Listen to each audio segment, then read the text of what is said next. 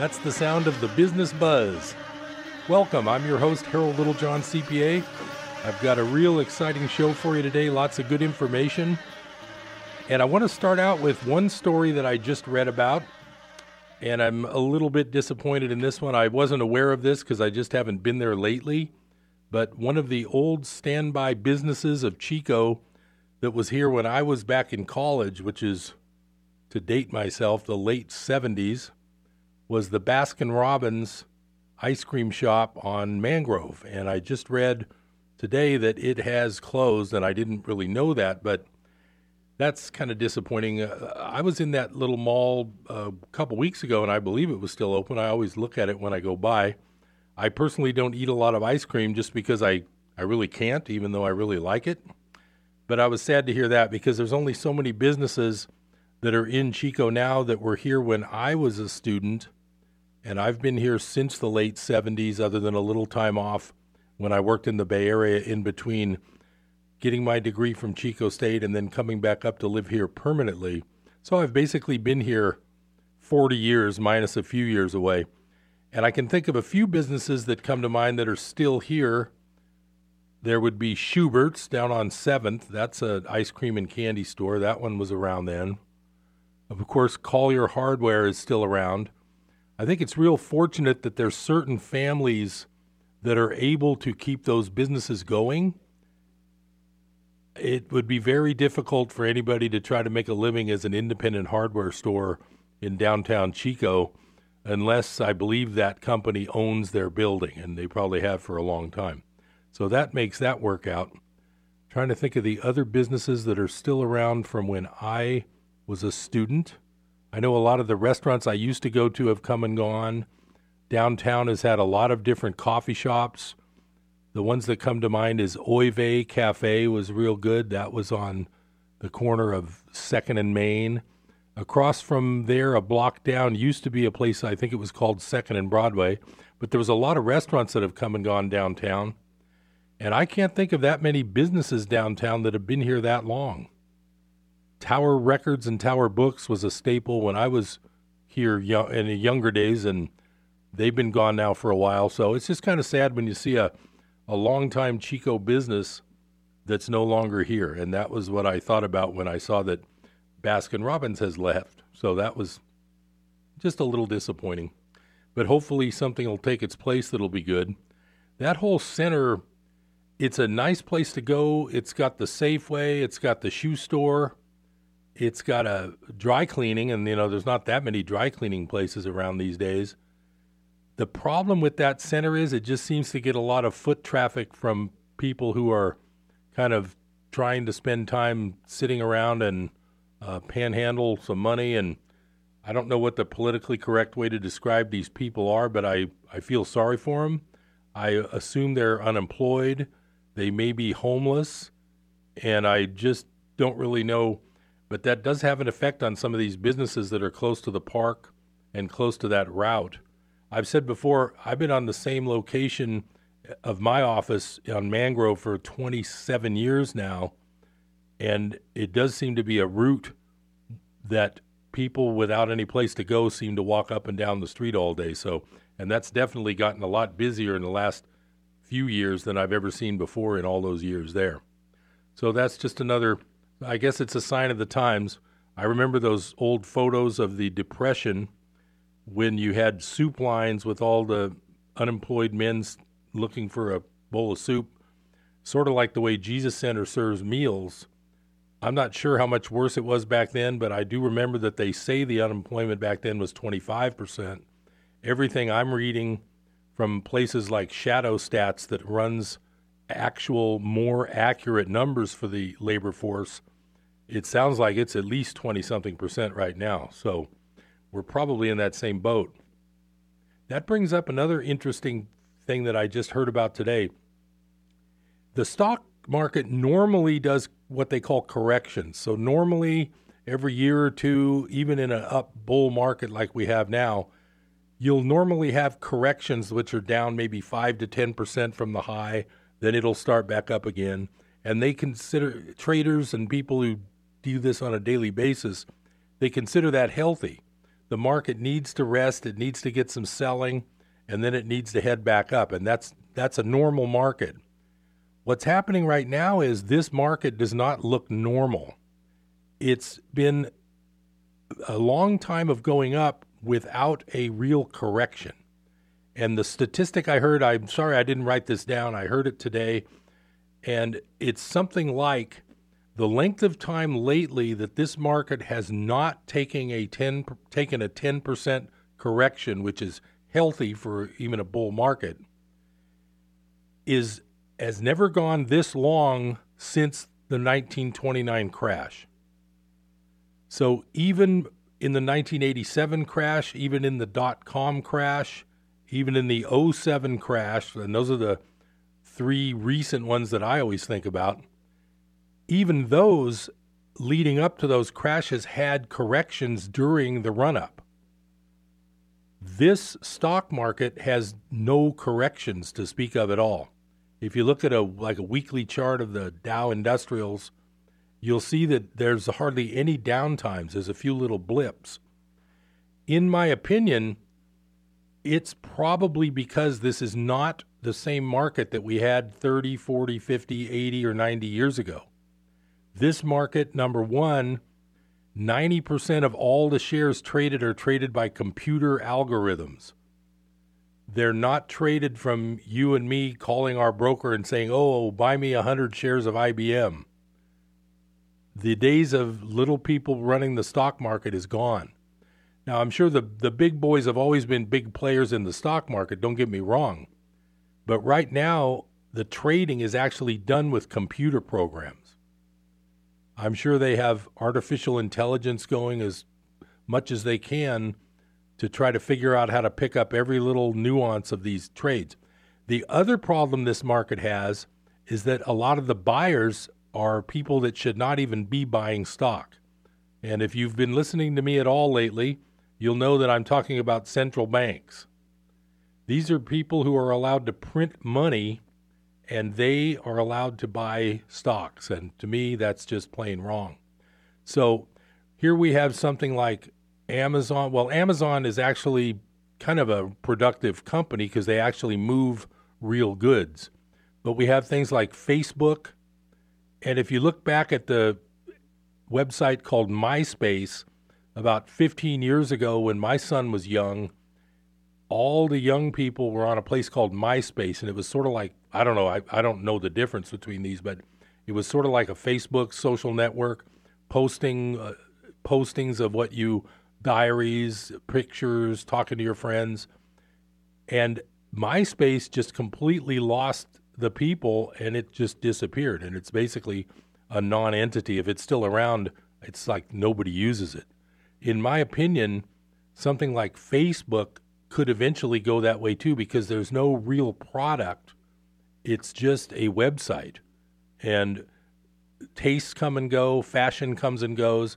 And if it becomes uncool to be on Facebook, and it, I don't know if you remember, but a few weeks ago I read an article that said for the first time ever, the number of teenage subscribers to Facebook declined recently.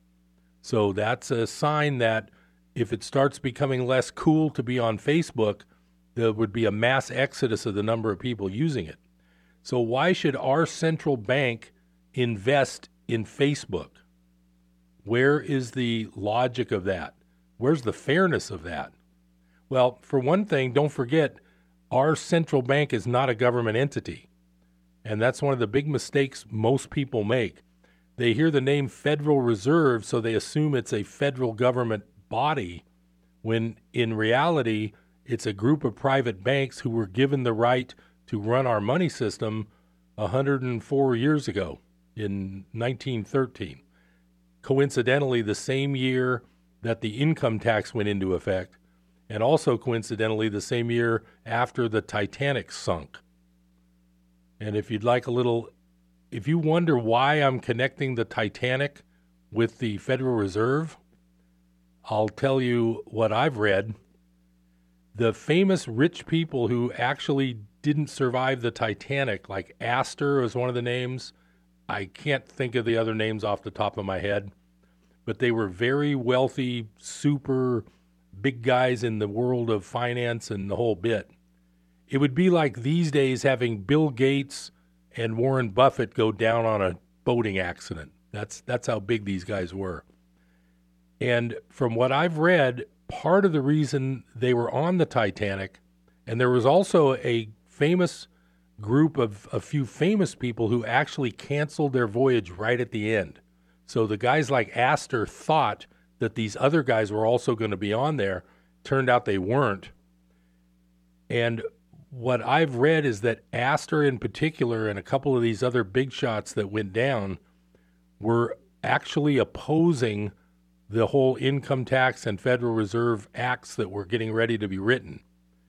And this was basically it was a way to get rid of them. Now, of course, nobody can prove this. You won't read that in the New York Times, but I've read about that, and I do suspect that's probably true. So, one of the things you have to remember is the Federal Reserve is not federal and it's not a reserve.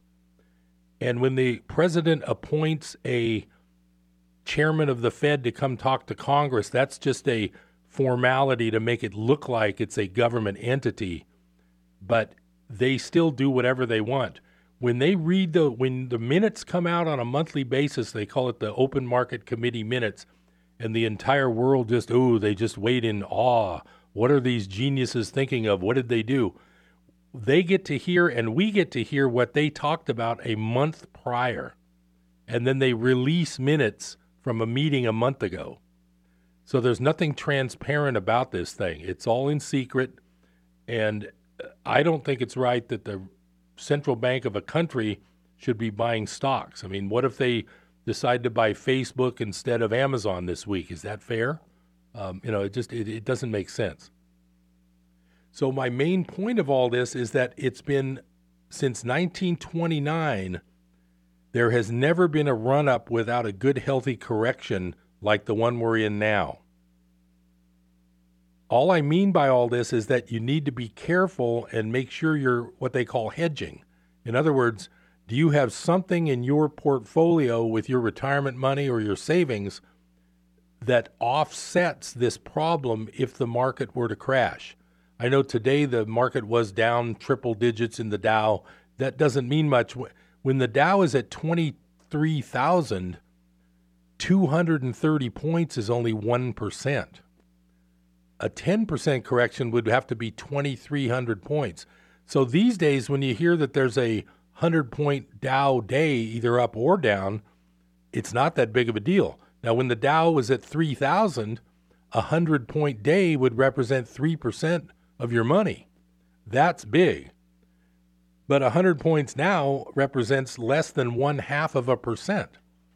So it's just not that big of a deal. So, unless these lost days get strung together, it's just not a big deal right now. This is a bull market. It's been going almost straight up, and there's no real logical explanation for it except the Federal Reserve prints a lot of money. A lot of companies are buying back their own stock because they can borrow money so cheaply. And it's just a crazy environment. This whole last 10 years of near zero interest is completely not normal. If you look at a historical chart of interest rates, they probably averaged four, five, six percent over the last like 3,000 years. Interest has never been zero like this, and it's been this way for now about eight or nine years since they started all these crazy programs trying to salvage the economy since the crash of 08 and all they've really done is make like band-aid patches over things it's not really fixed anything. Like I was saying uh, on the last show, our trade deficit is now hitting back to record levels from 10 years ago, where $60 billion a month, $2 billion a day is going out higher than what we export. So, in other words, our money is buying imports from other countries over what we're sending to other countries as exported products by $60 billion a month. It's just not a that's not a healthy sign and we've been running that kind of deficit for like 45 years. So I'll be back after the break with some more exciting news about Well, one of the topics we're going to talk about is cryptocurrency, so stay tuned.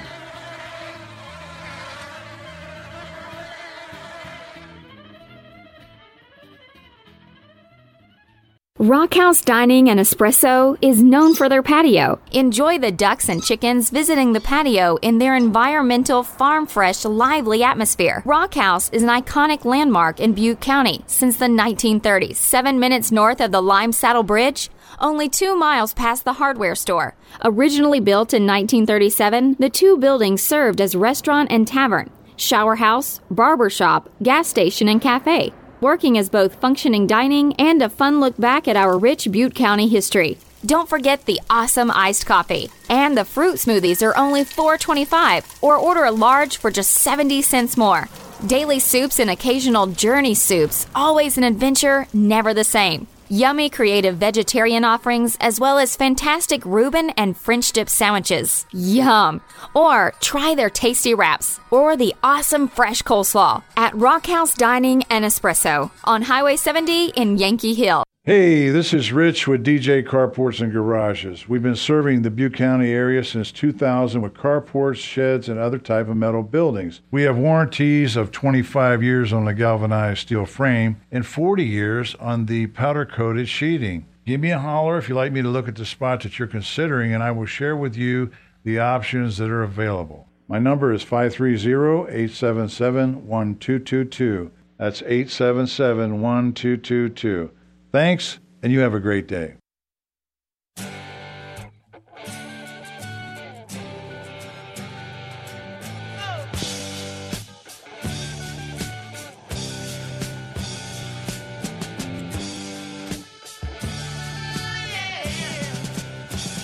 Welcome back to Business Buzz. This is Harold Littlejohn, CPA. I promised you a little bit of discussion about one of the latest crazes in the financial world I personally just got involved with it recently. I on a small scale. So I'll tell you how it is a lot easier than I thought it would be. I wasn't sure how it was done and I've been sort of waiting around and watching and I may be a little late to the party, but maybe not. And it's called the world of cryptocurrencies. So anytime you hear about the thing called Bitcoin, it's a it's sort of an alternative currency. It's like an investment. It really doesn't represent anything physical, but I don't understand. I got to I'll admit up front, I don't understand the technicalities of the computer stuff that makes this all work. It's something called a blockchain technology. It's supposed to be safe, but there's been some things that have happened in the past that show that it wasn't that safe. But for a small amount of your money, it might be something worth trying because here's here's what's going on. The what they call the market cap of cryptocurrencies would be the total amount of money in these cryptocurrencies times the number of units that are out there, so that times the price. So for instance, if there's a, a million bitcoins and they're worth 500 apiece, then the market cap of Bitcoin would be 500 million. Well, that number for all the cryptocurrencies, I believe, is sitting probably around. I haven't listened lately, but it's probably around 180 billion dollars. That's just a that's a guess. At one point, it was up to about 160, and when Bitcoin tumbled and lost about 50% of its value, it went down to like 80 billion. But now it's back up, and I believe it's probably pushing up towards 200 billion because Bitcoin actually went to $7900 I believe yesterday. Now that's a gain of something like 600% since the start of the year.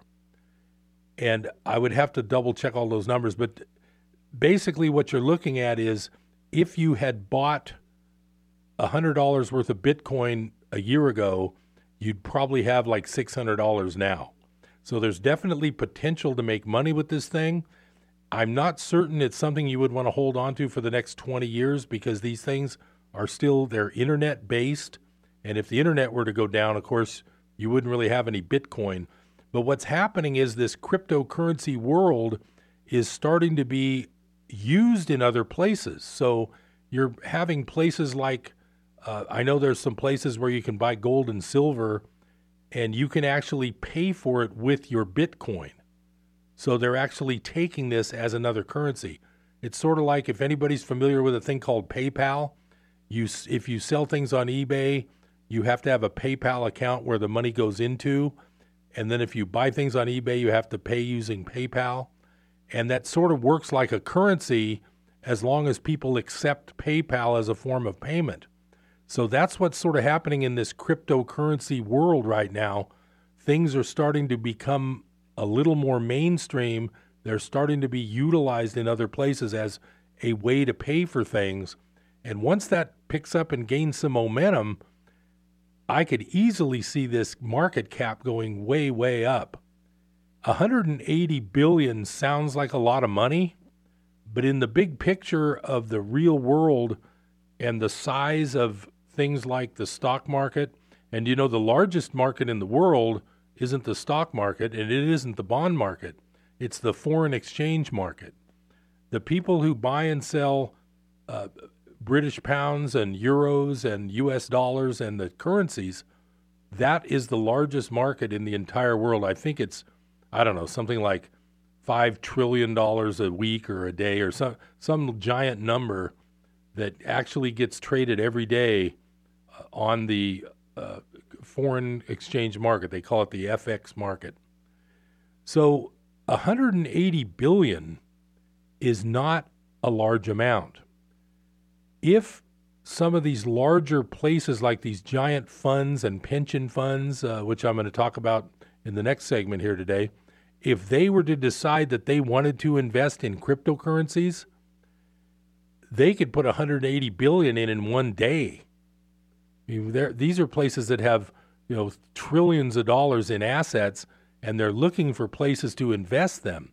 Now, the problem is a pension fund right now would have a rule that they can only invest in certain things. They probably have, and I don't know all these rules, but I'm assuming they would have a rule that says you can only invest in like listed stocks on a stock exchange. You can't invest in your neighbor's startup company because you like the guy or because he's going to pump and dump the stock or whatever. So you'd probably have very big restrictions on pension funds. If the cryptocurrency world becomes something that is kind of mainstream, you could end up with a thing where pension funds are suddenly allowed to invest 1% of their assets in cryptocurrencies, something like that. Well, 1% of 4 trillion is 40 billion dollars. So, you know, right there, you're looking at, um, you know, a way to immediately jump up the amount of money that could be in these cryptocurrencies. So, what I'm saying is, it might not be a bad idea to put a little bit of money into cryptocurrencies and see if you can't make a little profit that you could then take out and maybe buy something like an ounce of gold or you know 10 ounces of silver with. I'm not sure, but I will say that I finally did dive in it really wasn't as difficult as I thought. The only hassle with the whole thing is they make you confirm your identity with your email and with your phone number. So if you don't have a cell phone or an email, it's pretty unlikely you're ever going to be able to buy one of these, at least from the place that I went to. The place I went to is a place called Coinbase. They only sell three of the cryptocurrencies there are many, many of these cryptocurrencies. They come and they go. Some of them shoot way up, then they go way down. I'm I don't have time to monitor 10 or 20 cryptocurrencies. The three that are sold on this Coinbase spot is Bitcoin, Ethereum, and Litecoin. I chose to invest a small amount of money in Litecoin. One negative is if you use your credit card, they charge you two and a half percent fee. So for every hundred dollars you put in, you're only going to buy ninety seven fifty if you use a credit card. There is an option to use your bank account, but I choose not to give a bank account number to a website like that just on general principles. In case there was a problem with my credit card, I know I could call the credit card company and get the thing put on hold and reversed and all that. With a bank account, I just don't like having a bank account flying around these websites that I'm not that familiar with. So that's my take on where to go to buy just because I did it. It was very easy, other than you have to confirm with an email, confirm with a text message, and then each time you log in on a new device, in other words, I was on my tablet when I did it, but then I was on my phone yesterday when I was looking at it again, and you have to register each device. So it's a little bit of a pain, but then again, that shows that they're securing it to where nobody else would be able to log in to your account, which is a good thing for the bottom line of why I bought Litecoin instead of Bitcoin or Ethereum, I've been following these even though I haven't put my foot in the water yet until just a couple days ago here. I picked Litecoin because mainly I just like the looks of the chart. It's not at an all time high. It, its all time high was in the 80 something dollar range per coin. And when I got in, it was like right around 60. So that's about 33% or 20 sorry 25% below the high which is kind of a good thing and i'm not sure this will make any money like i say i didn't put a lot in because i'm just kind of getting my toes wet in this whole cryptocurrency thing but so far i really like how easy it was to do they actually gave me like a bonus of $10 worth of bitcoin just for signing up which i thought was kind of cool so that sort of offset that 2.5% thing and I'll kind of keep you posted on this as I go, but I've seen some people make some serious money lately with these cryptos, so I don't want to miss out completely. So I'm jumping in a little bit. We'll be right back after the break. I'm Harold Littlejohn. This is Business Buzz.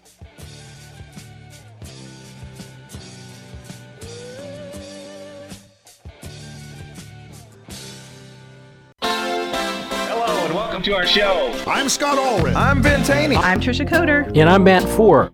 This is Jessica Wilkerson, one of your hosts of Chico Now. A half hour designed for the community and brought to you by the community. Each day, one of our hosts will join with people from organizations throughout the greater Chico area. We want to let you know what's happening in Chico now. So join us at 12:30 Monday through Friday here on KKXX for Chico Now.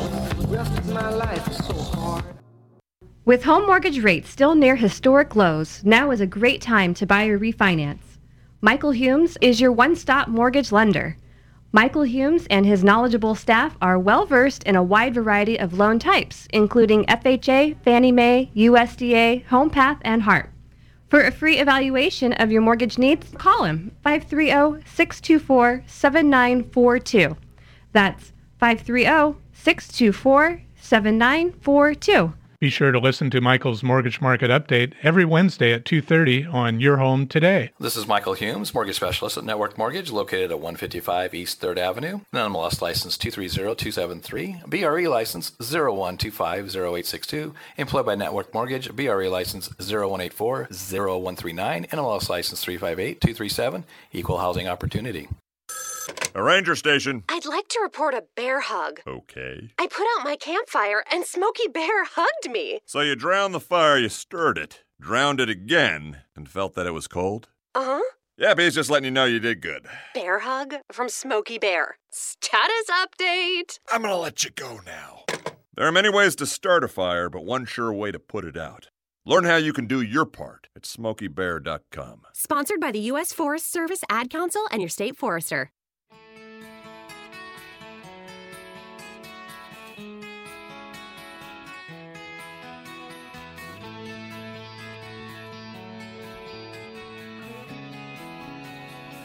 Welcome back to Business Buzz.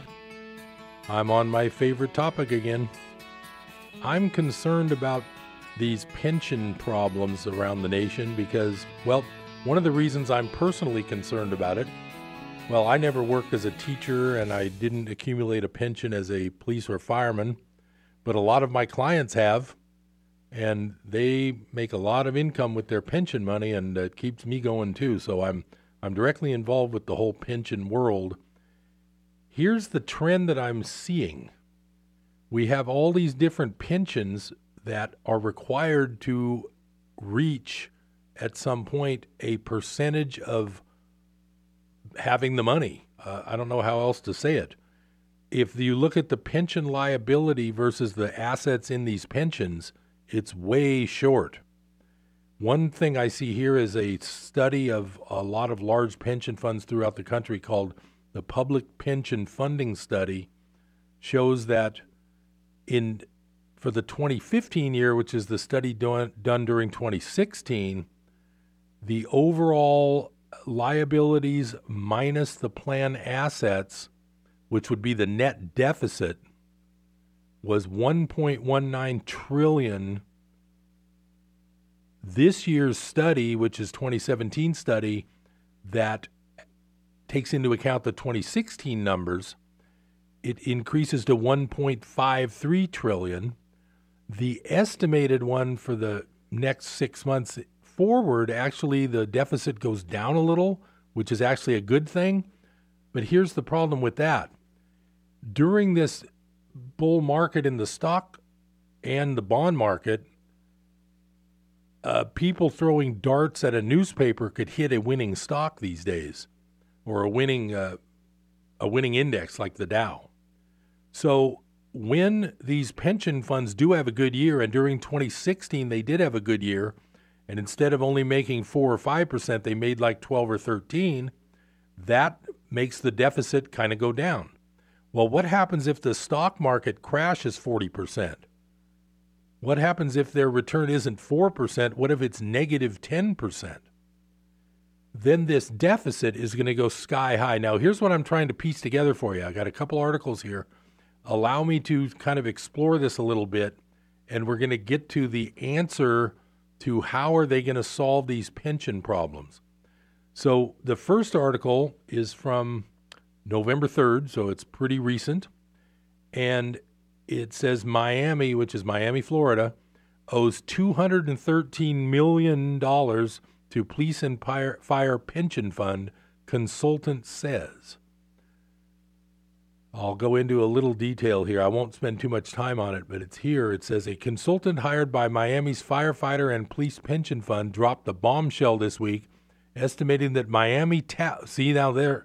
Remember when you say the city of Miami, what do they mean? So here's what it says here estimating that Miami taxpayers owe more than $200 million in back benefits to retirees following an invalidation of controversial recession era austerity measures.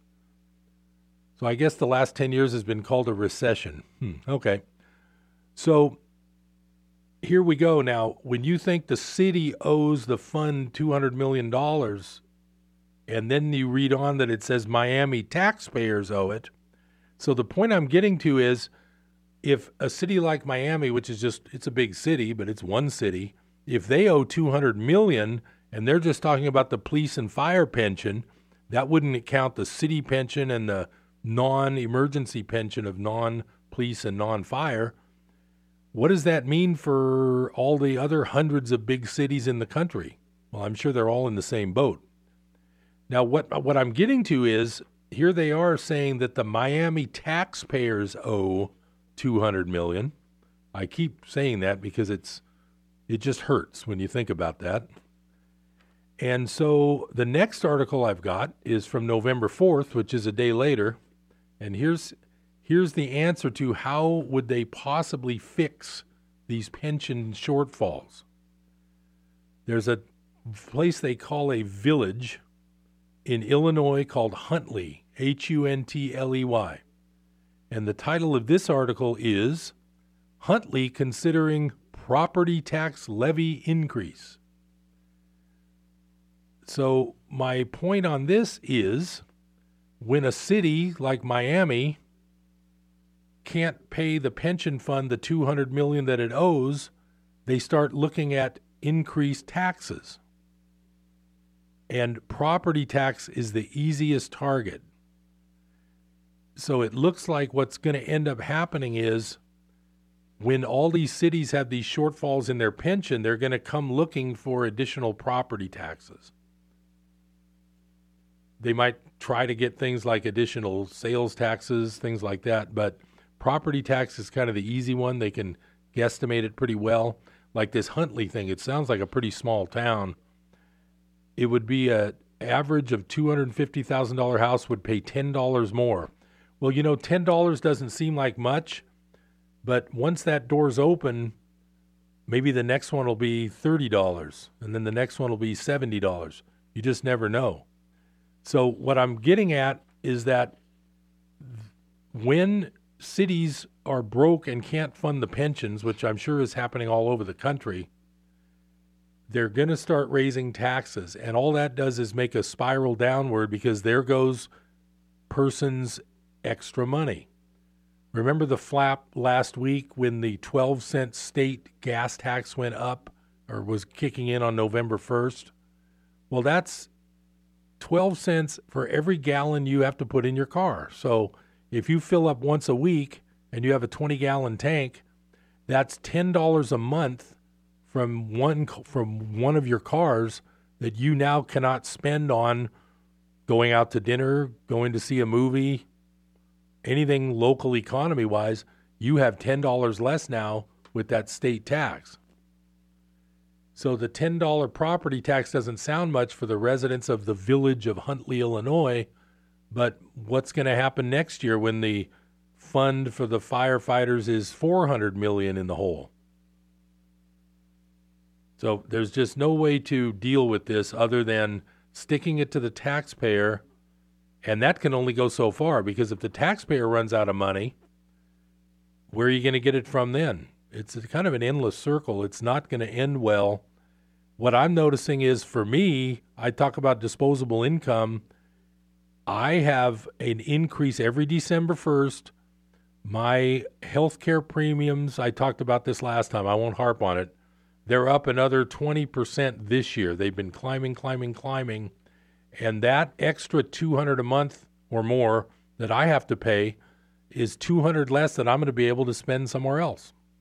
So I'm not going to complain because knock on wood I haven't had a lot of medical problems. If I do, I do have insurance, but I know it's a high deductible plan.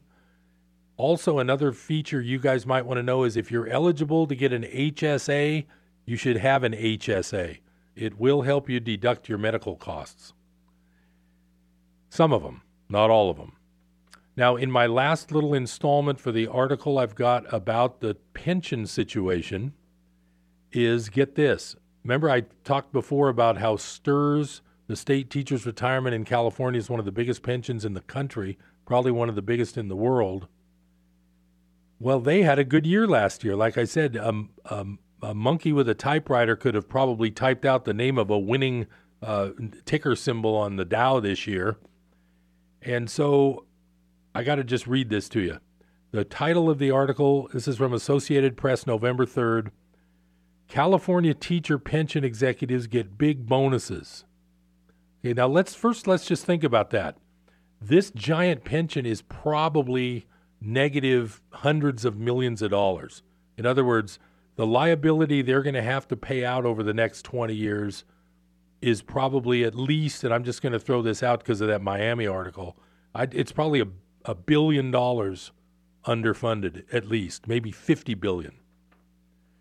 So here's the article West Sacramento. And I've seen this building because if you go to Old Sacramento and look across the river, you see this beautiful looking pyramid building that must have cost millions of dollars to build. And it says CalSTRS on the top and I'm guessing it would have been built in like 05 and 06 before the stuff all went to pot. I'm here to say that I can't believe this article. West Sacramento, two top executives at California's teacher pension system are getting big bonuses worth more than $200,000 each following strong investment earnings. The California State Teachers Retirement System, which is CalSTRS, approved the bonuses without discussion Friday for Chief Executive Officer Jack Ehnes, E H N E S, and Chief Investment Officer Christopher Ullman. The bonuses amount to 53.5% of the base salary for each executive. Ehnes will get just under $225,000 on top of his base salary of $420,000. Ailman's, I'm sorry, it's Ailman, A I L. Ailman's bonus is $273,000 on top of his $510,000 base pay. CalSTRS is the nation's second largest public pension fund with more than 215 billion in assets. its investments earned 13.4% last fiscal year, beating a 7% target. Well, whoop de doo. All you had to do was buy the Dow, and you probably could have made 20%, and they made 13. And you know, I'm not knocking these guys. I'm sure they work hard and they do a lot of investments for their 930,000 of base salary between the two of them. So I'm not saying they don't earn their pay, but if you have an unfunded liability in the future of hundreds of billions of dollars, how can you justify bonuses during a year where they make 13.4%? And in fact, before I knock this any further, I'm going to try to look this up real quick. Uh, I'm going to try to look up the Dow year to date uh, gain for 2017 just for just for kicks. And I will get back to you with an answer right after this break. Stay tuned to Business Buzz. This is Harold Littlejohn. See you back in a minute.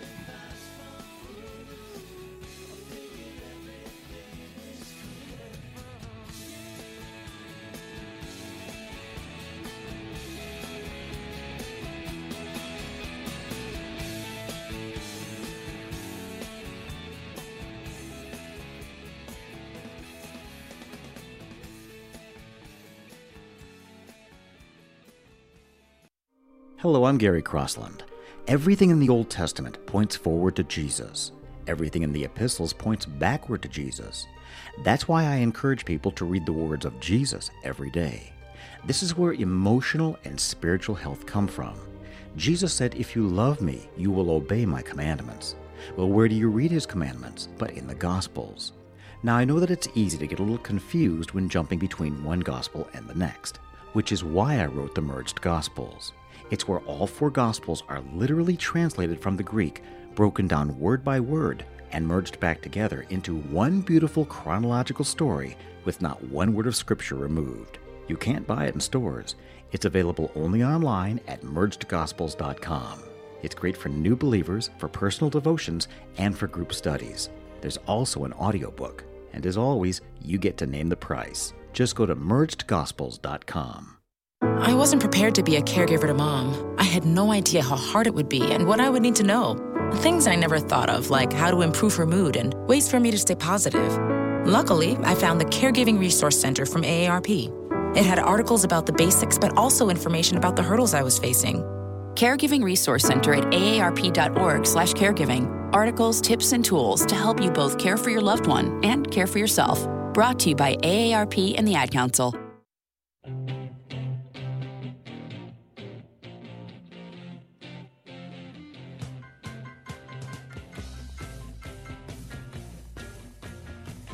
Welcome back to Business Buzz. This is Harold Littlejohn, CPA.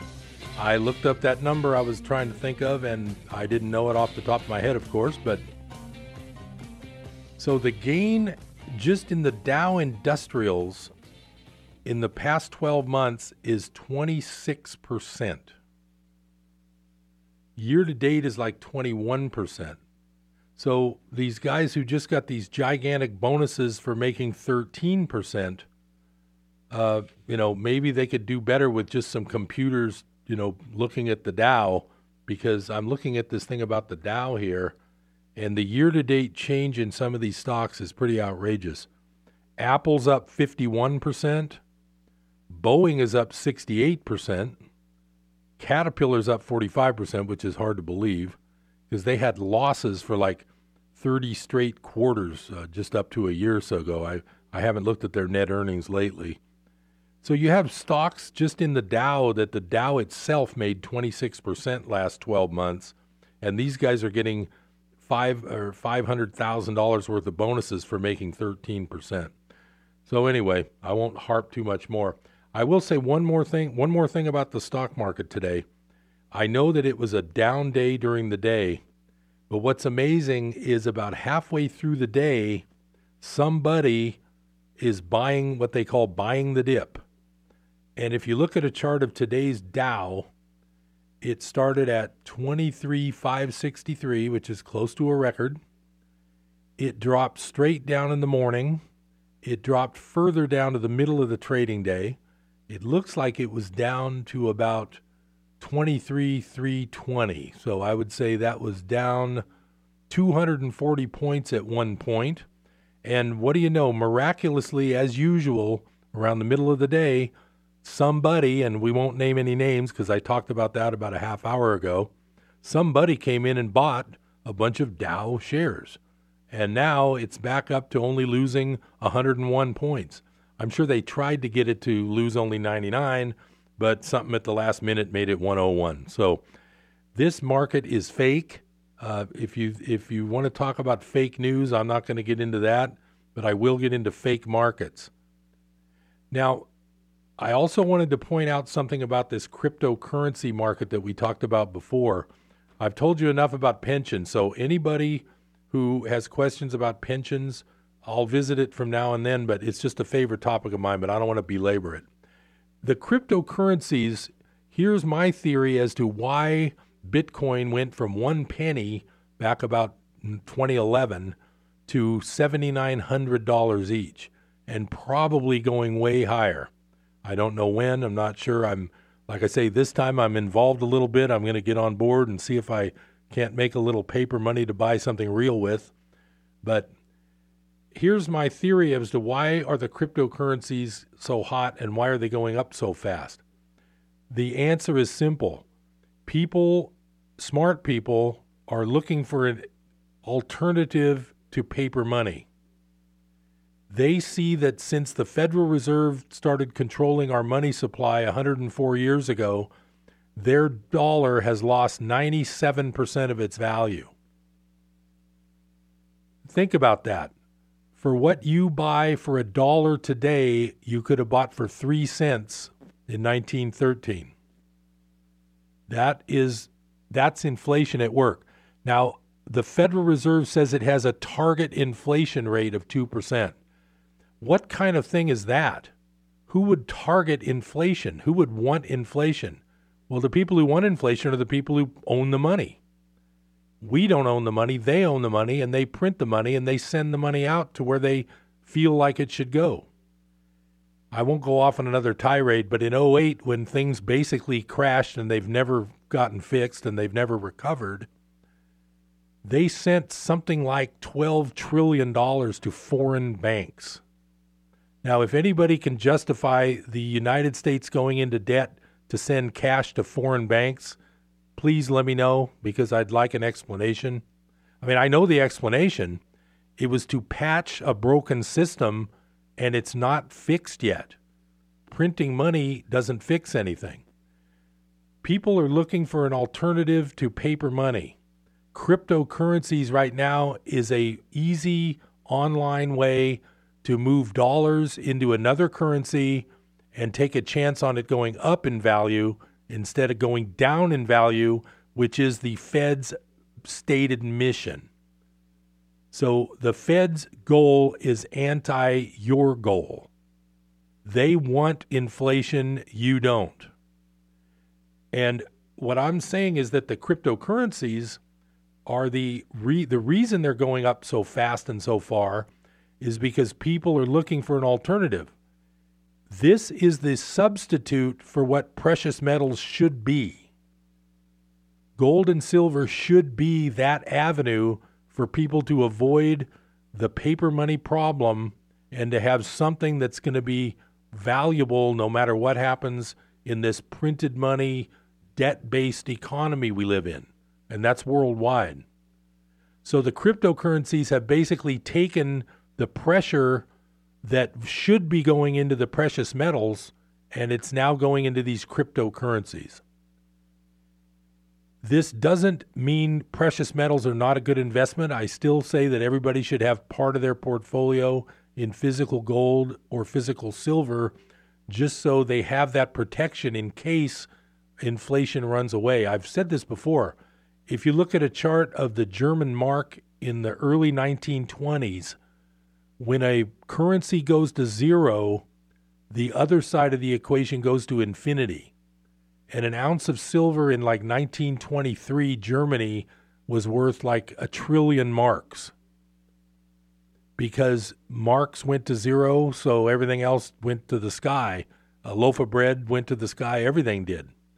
I'm not a doom and gloomer, but when you've lost 97% of your dollar's purchasing power, now it works out okay if you if you took out a mortgage 40 years ago and bought a house for $80,000 and now that house is worth $400,000 and you only had to pay back the 80, that works out fine. So in some cases inflation works out well and it's okay.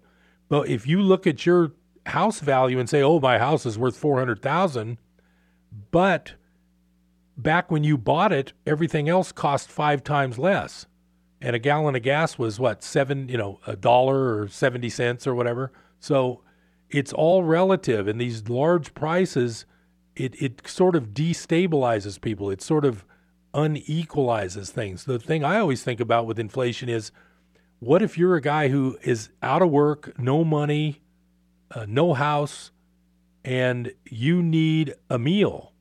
Well, if a meal at some place like McDonald's is a $5 meal deal, but five years ago it was $1 or $1.50 to buy the same amount of food, but you're struggling to get, you know, to find quarters or to, to ask people for quarters. I mean, look at that inflation. That's astronomical hyperinflation. The other thing is, in the old days, if you were a saver and you saved $100,000 in retirement, you could put that money in the bank and earn 10% interest on a savings account. So that's $10,000 of income that you could use towards your rent and your groceries and your gas money, and that would be an available amount of money. Well, these days, anybody with $100,000 in the bank, unless they put it in the stock market, which lately has worked out pretty well, but it could be very risky when it crashes, they have to actually dip into their savings just to make ends meet because the interest is like 0.01%. They're getting like $100 a year interest on a $100,000 account. That is what's called hyperinflation. It doesn't seem like it to us if we're out working and doing okay. But to the fixed income guy that saved up all that money 20 years ago, he can't earn any money with his money in the bank. So he's going to have to actually spend the money that he saved in order to live. So that's that's like hyperinflation. The cryptocurrencies could be a very good vehicle for making some profits, taking some profits and buying something real with it and that's sort of what I'm thinking with it. I'm I started small. Uh, it's just kind of fun because I can watch it, and I've been reading about it long enough to where I have felt like I missed out, and I know I did on the recent run up of Bitcoin. I think it was down around three thousand just a couple months ago, and it's up to it was up to eight thousand a day or two ago. It already dropped eight hundred dollars just in the last day, but in a fake mark in fake markets like this 1% is not that much. And well, that's actually 10%. I shouldn't say that. So these things do swing up and down pretty wildly. They go up 10%, they go down 10%. It's not for the faint of heart. But if you take, instead of gambling money, instead of going to the casino and playing a slot machine, maybe you should take that $100 and start buying a few cryptocurrencies because it's kind of like gambling, except if you look at a chart, it's a lot better odds than the slot machine right now because it's going up and kind of straight up on some of these. So I just feel like it's a real good thing to at least at least be open to learning a little bit about it. But I can tell you, just from my own experience, that this whole thing of going to Coinbase is not difficult, and you can start with a low amount of money. There's no minimum of a thousand or anything like that. I started with a very low amount, but it's fun to watch, and I'm going to start adding to it and if things climb up, I may cash out and buy myself an ounce of gold or something when I get if I can get that much profit. But even a half ounce would be nice. The other thing is, I was thinking today while thinking about these fake markets when I was planning on this show today. If anybody's read the article, not the article, the story called Plato's Cave, it all kind of applies to today. And Plato's Cave is the story of the guys that are in the cave and all they've ever seen are the shadows on the wall. And later on, they they realize that outside is like a real world with people moving around, and that the shadows were just byproducts of those real people on the outside. but they weren't that happy to go outside. And so Plato's Cave is just saying that everybody gets used to the way things are and they think they need to stay that way. I'm sort of like that. I'm kind of a Luddite or a stick in the mud when it comes to this cryptocurrency because it took me this long to even just dabble a little and start. I don't see any reason why they shouldn't keep going up. Nobody is going to have more faith. I don't see anybody having more faith in the U.S. than they used to. The whole Trump election was a big deal where everybody all of a sudden felt like, hey, this is really going to be a big change. But in my opinion, to be honest, it's looking a little bit like more of the same. I like some of the things he does, but his war, his warmongering, his adding to Afghanistan, I just I completely disagree with so much of those things that I'm basically a disappointed Trump person. And like I've told you before, I don't vote. So, you know, if people say, well, if you don't vote, you can't complain, yeah, I can still complain because I've been voting my whole life and I see no progress. So hopefully, this whole Trump thing will end up being a little better, but I personally feel like it's just more of the same under a different different name. This tax plan that I talked about last time, it's not really a major overhaul. It's just adjusting some rates. It takes away some deductions. It adds some standard deductions. It's does it's good to lower corporate tax. I believe uh, corporation tax rates should be lower, but it's not an overhaul. The only overhaul I've experienced in my life was in 1986 when they actually changed the rules. And overall, I think it is kind of fair the way they changed them. But that really is the only major change in the tax laws that I've seen. And I've been doing taxes since I graduated from Chico State in 1980. So this this tax plan is not really an overhaul. I don't even think it's a big deal. We'll see if they end up getting some through. Remember I pointed out on the last show it actually did lower a family earning 110,000 of wages, a two-person family, husband and wife, it lowered their tax by $4200. So I was kind of impressed with that. But there's so many things going on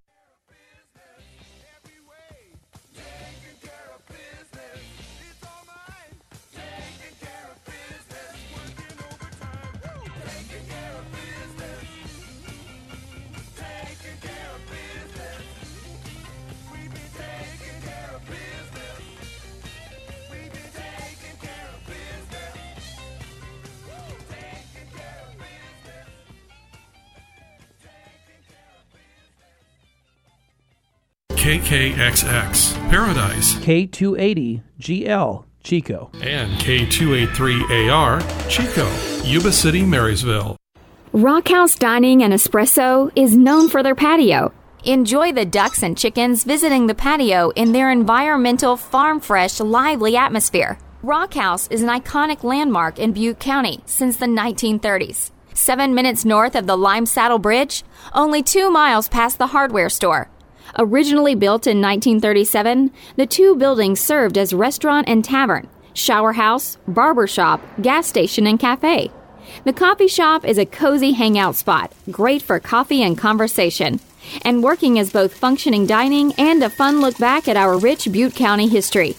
Visit the patio and enjoy. Rock House serves burgers, pizza, coffee, and smoothies. Enjoy music and great ambiance, conversations, and service. Don't forget the awesome iced coffee. And the fruit smoothies are only $4.25 or order a large for just 70 cents more on Highway 70 in Yankee Hill.